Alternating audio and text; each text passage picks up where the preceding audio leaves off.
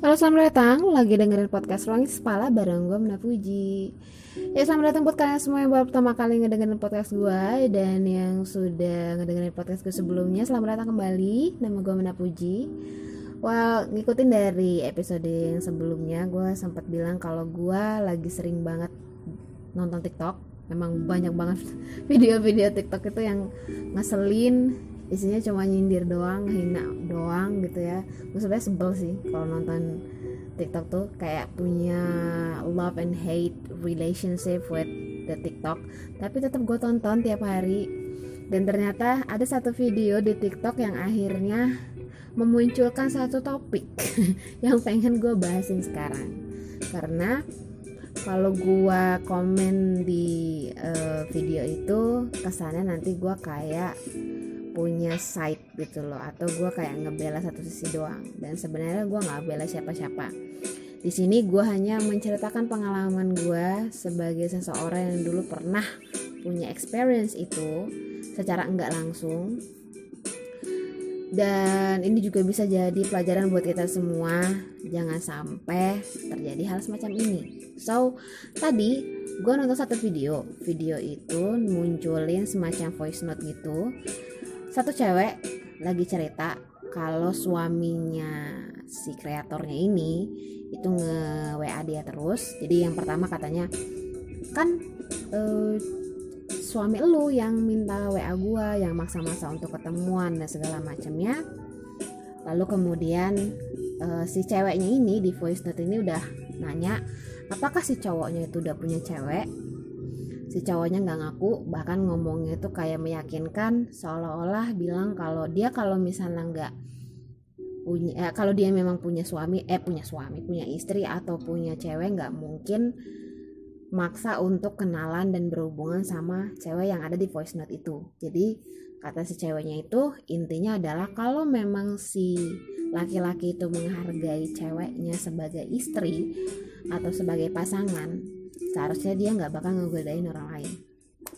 Akhirnya itu kayak jadi nge-trigger gue aja gitu loh. Karena gue juga punya pengalaman yang yang sama walaupun secara tidak langsung uh, akhirnya jadi beda gitu.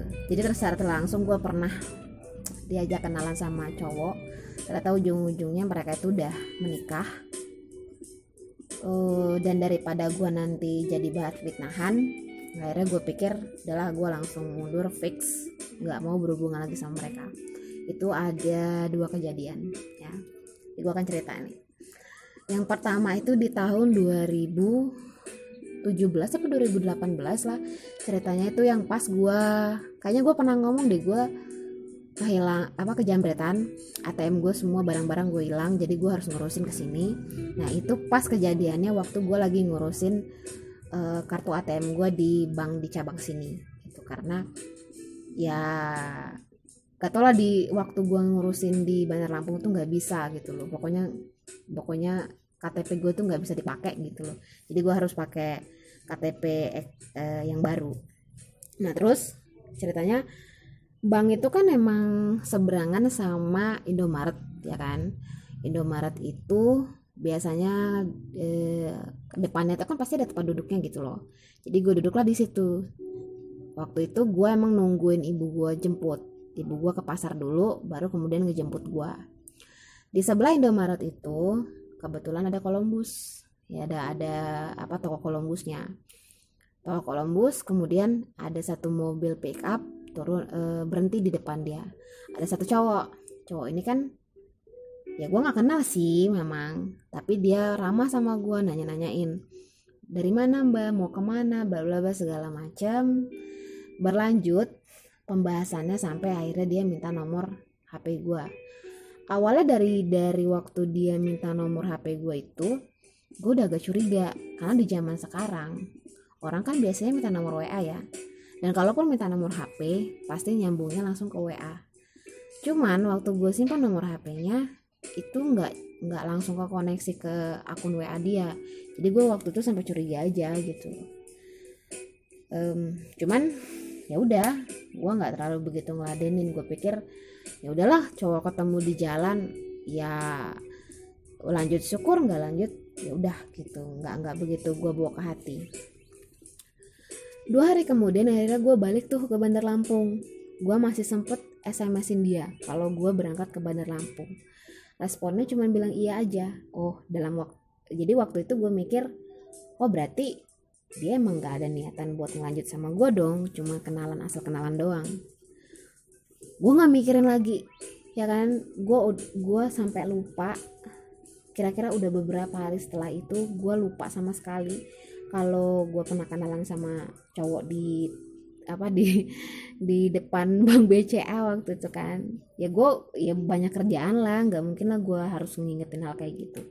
Sampai akhirnya sekitar dua minggu kemudian dari kejadian itu ada satu SMS masuk ke HP gue by the way waktu itu HP gue itu alhamdulillah gue udah bisa beli HP 2 yang satu ya ini Redmi 5A Xiaomi Redmi 5A terus satu lagi HP Strawberry yang flip gitu lah. Gue lupa ininya apa mereknya apa e, jenisnya apa gitu. Pokoknya HP Strawberry yang flip gitu. Nah HP Strawberry gue tuh bunyi SMS masuk terus gue buka kan itu nomor baru. Gue nggak tahu itu dari siapa. Waktu gue baca omongannya kayak gini e, mohon maaf ini siapa ya? Kenapa nomor ini bisa ada di HP suami saya otomatis gue kaget dong. Dan pada waktu itu gue belum ngeh kalau dia nge-refer ke orang yang kenalan sama gue waktu pas gue bikin kartu ATM baru di Tulang Bawang di daerah gue gitu kan. Uh, terus akhirnya gue jawab kan uh, aduh siapa ya? gitu. Ini pun juga nomor baru di HP saya gitu. Jadi saya kurang tahu nih ini uh, siapa gitu. Kalau mas eh, kalau mbak atau emasnya nggak ngasih tahu namanya saya juga kurang tahu gitu kan. Gue jawabnya kayak gitu. Akhirnya dijelasin lah. Dan dari penjelasan dia akhirnya gue sadar bahwa ternyata ini adalah istrinya si cowok yang kenalan sama gue itu waktu itu gitu. Bahkan gue sekarang aja udah lupa lo namanya siapa gitu. Karena memang udah lupa sama sekali kalau gue pernah kenalan sama dia di situ gue deg-degan bener-bener deg-degan kayak ya ampun aduh. Berarti gue secara nggak langsung jadi pelakor dong gitu kan. Dan gue juga nggak mau dong di bener-bener dianggap sebagai pelakor. Gue nggak pernah eh, apa punya pengalaman kayak gitu. Gue nggak pernah ngerebut cowok orang gue nggak pernah punya pengalaman selingkuh atau diselingkuin orang gitu kan. Jadi kayaknya itu udah jadi jadi hal yang menakutkan buat gue yang gue lakuin adalah akhirnya gue bilang sama dia kalau pada saat itu HP gue dipinjam sama saudara gue yang namanya si A yaitu nama asli gue jadi gue pura-pura jadi orang lain posing jadi orang lain yang HP-nya dipinjam oleh sepupunya karena sepupunya itu habis kejamretan. Dan dari situ ya udah gue jelasin kayak gitu. Uh, si mbaknya itu ya obviously itu pasti mbaknya yang yang uh, apa SMS dia bilang uh, dia jaga-jaga aja takutnya ternyata si cowok apa si suaminya itu emang selingkuh dan segala macem. Tapi kalau ternyata enggak ya alhamdulillah gitu kan ya udah gue dengan gue masih posik sebagai orang lain gue pura-pura jadi orang lain gue bilang iya mbak ini begini begini. Saya juga kurang tahu kalau ternyata kenalan sama sepupu saya dan segala macam gitu lah. Gue pura-pura kayak gitu aja. Udahlah dalam hati oh my god. Gue kayak astagfirullah astagfirullah kayak istighfar terus gitu loh dalam hati gue karena itu baru pertama kali terjadi dalam hidup gue kan. Gue aja sampai bingung sebenarnya mesti harus gimana? Apakah gue harus ngaku kalau emang kemarin itu gue yang kenalan sama suaminya atau gue pura-pura aja nggak tahu? Dan ternyata gue milih untuk pura-pura nggak tahu pura-pura nggak kenal gitu kan. Dan gue terhindar. Selamat. Kejadian kedua gue pikir gue nggak bakal ngalamin kejadian itu lagi. Kejadian kedua malah lebih parah orang itu ya orang yang kenalan sama gue itu itu malah kayak terang-terangan aja gitu ngaku kalau dia udah menikah. So ya udah gue gue ya karena gue udah pernah ngalamin kejadian sebelumnya gue kan gak mau lah mengalami kedua kalinya kan disangka sebagai pelakor padahal gue sendiri bahkan gak tahu kalau si lakinya itu udah nikah kan. Kalau yang ini emang gue akhirnya tahu kalau dia ternyata udah nikah gara-gara dia itu minta nomor hp gue jadi ceritanya dia nikah sales. Ibu gue tuh uh, apa kredit kredit apa sih namanya? Oh kredit blender merek Hakasima salesnya itu baru waktu itulah baru akhirnya ketemu sama gue terus dari situ minta nomor HP gue baik gue ya udahlah gue kan lagi nggak ada gue lagi kosong ya gue nggak ada pacar gue kasih nomor gue terus begitu gue lihat uh, eh, WA nya profil WA nya kebetulan nih nomornya itu connect sama akun WA nya dan begitu gue ngeliat foto di WA nya ternyata dia udah nikah udah foto pernikahan. So ya udah gue tegur gue bilang gue nggak mau um, apa berhubungan sama orang yang udah menikah. Tolong kalau misalnya lo udah menikah lo tahu lo udah punya istri lebih baik lo jangan ngeganggu atau jangan berhubungan sama orang yang udah menikah karena eh yang belum menikah. Karena itu nantinya akan membuat fitnah. Gue juga nggak mau gitu kan. Dan lo tahu jawabannya apa? Dia malah bilang kayak gini. Dia bilang ya udah sih kalau nggak tahu kalau dia nggak tahu kan nggak apa-apa gitu. Selama masih baru kenalan nggak masalah. Dan ya udah dari situ gue beneran kayak nggak mau ngeladenin dia lagi. Bahkan setelahnya tuh kan gue lagi tuh yang yang ngasih uang kreditannya gitu ya ke dia gitu. Biasanya kan emak gue kalau nggak adik gue gue biasa aja gue nggak mau ngebahas itu lagi dan dia juga untungnya nggak ngebahas lagi. But dari dua kejadian ini, um, gue nggak mau mengeneralize semua cowok bejat atau semua cowok itu kadang-kadang juga brengsek ya. Cuma banyak banget di antara mereka yang kayak bener-bener nggak nggak worth aja untuk dipertahanin gitu. Bukan karena ada banyak banget cewek yang di yang di luar sana itu bisa ngegoda mereka atau memang si cowoknya itu dengan si pelakornya ini mau sama, mau mau sama mau gitu tapi emang dasarnya cowok-cowok itu kayak mereka tuh sudah punya yang ada tapi masih masih seneng untuk ngelihat yang lain gitu loh. Gue sebelnya tuh di situ. Dan akhirnya orang-orang yang mungkin nggak pengen dicap sebagai pelakor dia mungkin bahkan nggak tahu kalau selama ini dia sudah berperan sebagai seorang yang merusak hubungan orang lain gitu. Dengan circumstance apa pun ya misalnya kayak dia emang beneran nggak cari info tentang si cowok atau cowoknya ini udah ditanya berkali-kali bilangnya dia belum punya pasangan dan semacamnya gitu kan banyak banyak apa banyak ininya case nya gitu. Akhirnya ujung-ujungnya yang disalahin tuh bagian ceweknya terus gitu loh. Deh ya udah karena eh, karena kebanyakan juga yang nyalahin itu selalu nggak pernah ngedenger dari sisinya cewek selalu semua stigma masyarakat ya cewek itu yang salah gitu. Padahal kita nggak tahu loh kronologinya mungkin bisa aja. Seperti yang terjadi sama gue contohnya kan. Gue bahkan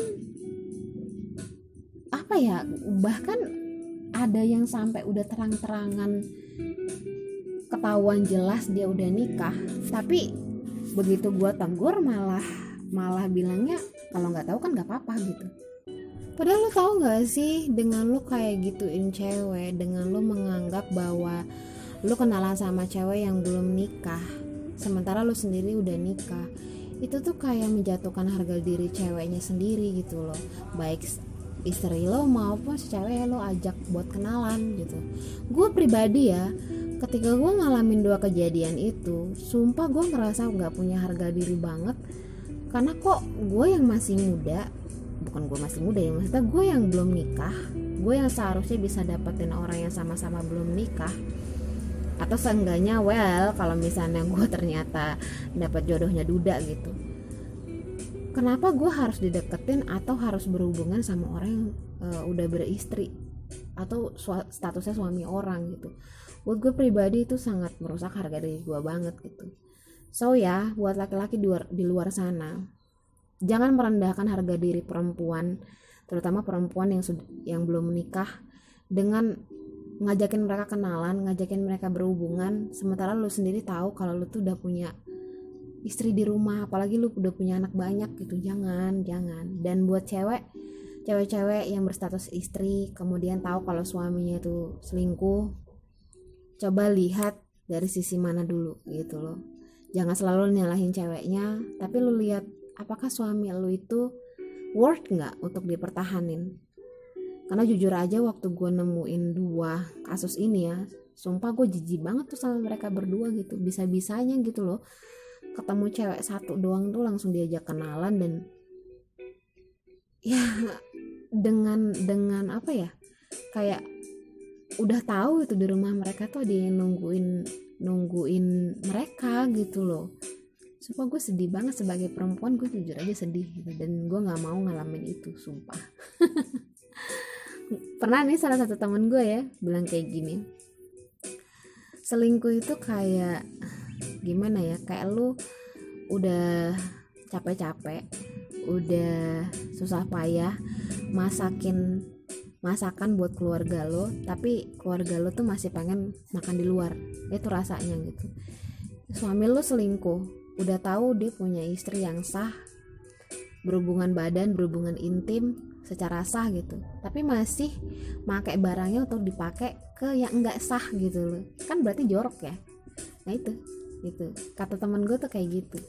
Dan kayaknya setelah gue melihat banyak sekali contoh-contoh di luar sana terutama di TikTok gue baru sadar deh emang emang banyak banget cowok di luar sana yang B R E N G S E K alias bastard mudah-mudahan itu bukan lo mudah-mudahan juga ini tidak terjadi sama lo keluarga lo siapa pun di antara uh, yang lo kenal gitu ataupun orang-orang yang lo sayangi mudah-mudahan ya. Juga ini mudah-mudahan jangan sampai terjadi sama gue sama keluarga gue sama teman-teman gue dan siapa pun. Itu amin ya. Anyway ini cuma cerita pendek gue cuma nyeritain pengalaman gue doang. Mudah-mudahan ini bisa jadi pelajaran buat kita semua uh, ngambil bagian tengahnya ngambil hikmahnya dari semua itu. Kalau lo ada yang pengen lo ceritain sama gue ada curhatan lo yang pengen lo sampaikan ke gue silahkan DM gue di Instagram aja deh. Kalau di Twitter gue jarang sekarang.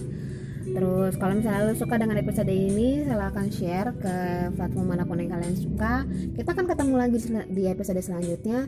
Terima kasih sudah ngedengerin gue dari awal sampai akhir Uh, salam kenal buat kalian yang baru pertama kali ngedengerin podcast gue dan yang buat ngedengerin podcast gue sebelum-sebelumnya kita jumpa lagi. Bye bye